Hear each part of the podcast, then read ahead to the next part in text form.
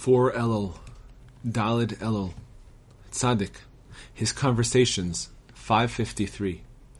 Once, I spoke to the Rebbe about the Chassid from Amsterdam, a well-known figure in Brody, who had made a pilgrimage to the Holy Land. I saw him in Kremenetz after his return from Israel, and I told the Rebbe I heard him say that he had already slain his Yetzer Hara. What need is there to talk about his slaying the Yetzer Hara? the Rebbe retorted, seeing as he fasted as much as he did. The Chassid from Amsterdam fasted a great deal.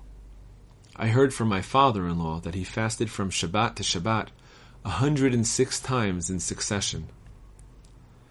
Editor's note.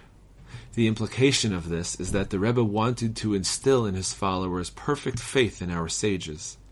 He wanted them to have such perfect faith that they would never have any doubts about them at all. They would know and believe that all the words of the sages are true, righteous, and faithful. I heard that once they discussed with the Rebbe how Rebbe Levi Yitzchak, the Rav of Berdichev, did not want to go to the mikvah on the morning of Shavuot until he was shown the chariot that Ezekiel saw, Ezekiel 1. This surprised people greatly.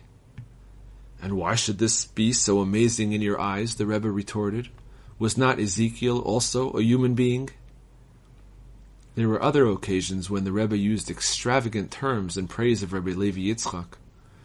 I heard the Rebbe say of him that were it not for the fact that he lived in Berdichev, his devotions would have taken him to the level of the Maggid of Mezerich, and according to another version, to that of the Baal Shem Tov. I also heard from one of the Rebbe's closest followers that the Rebbe said to him shortly after Rebbe Levi Yitzchak's death that he was unique in his generation. Once they were telling the Rebbe about a certain tzaddik who had said of the Maggid of Mezerich that with his every glance he saw all seven shepherds. The Rebbe said, about the Maggid, one can believe everything. This is not the place to go into the other things the Rebbe said in praise of the Maggid, many of which were in any case forgotten.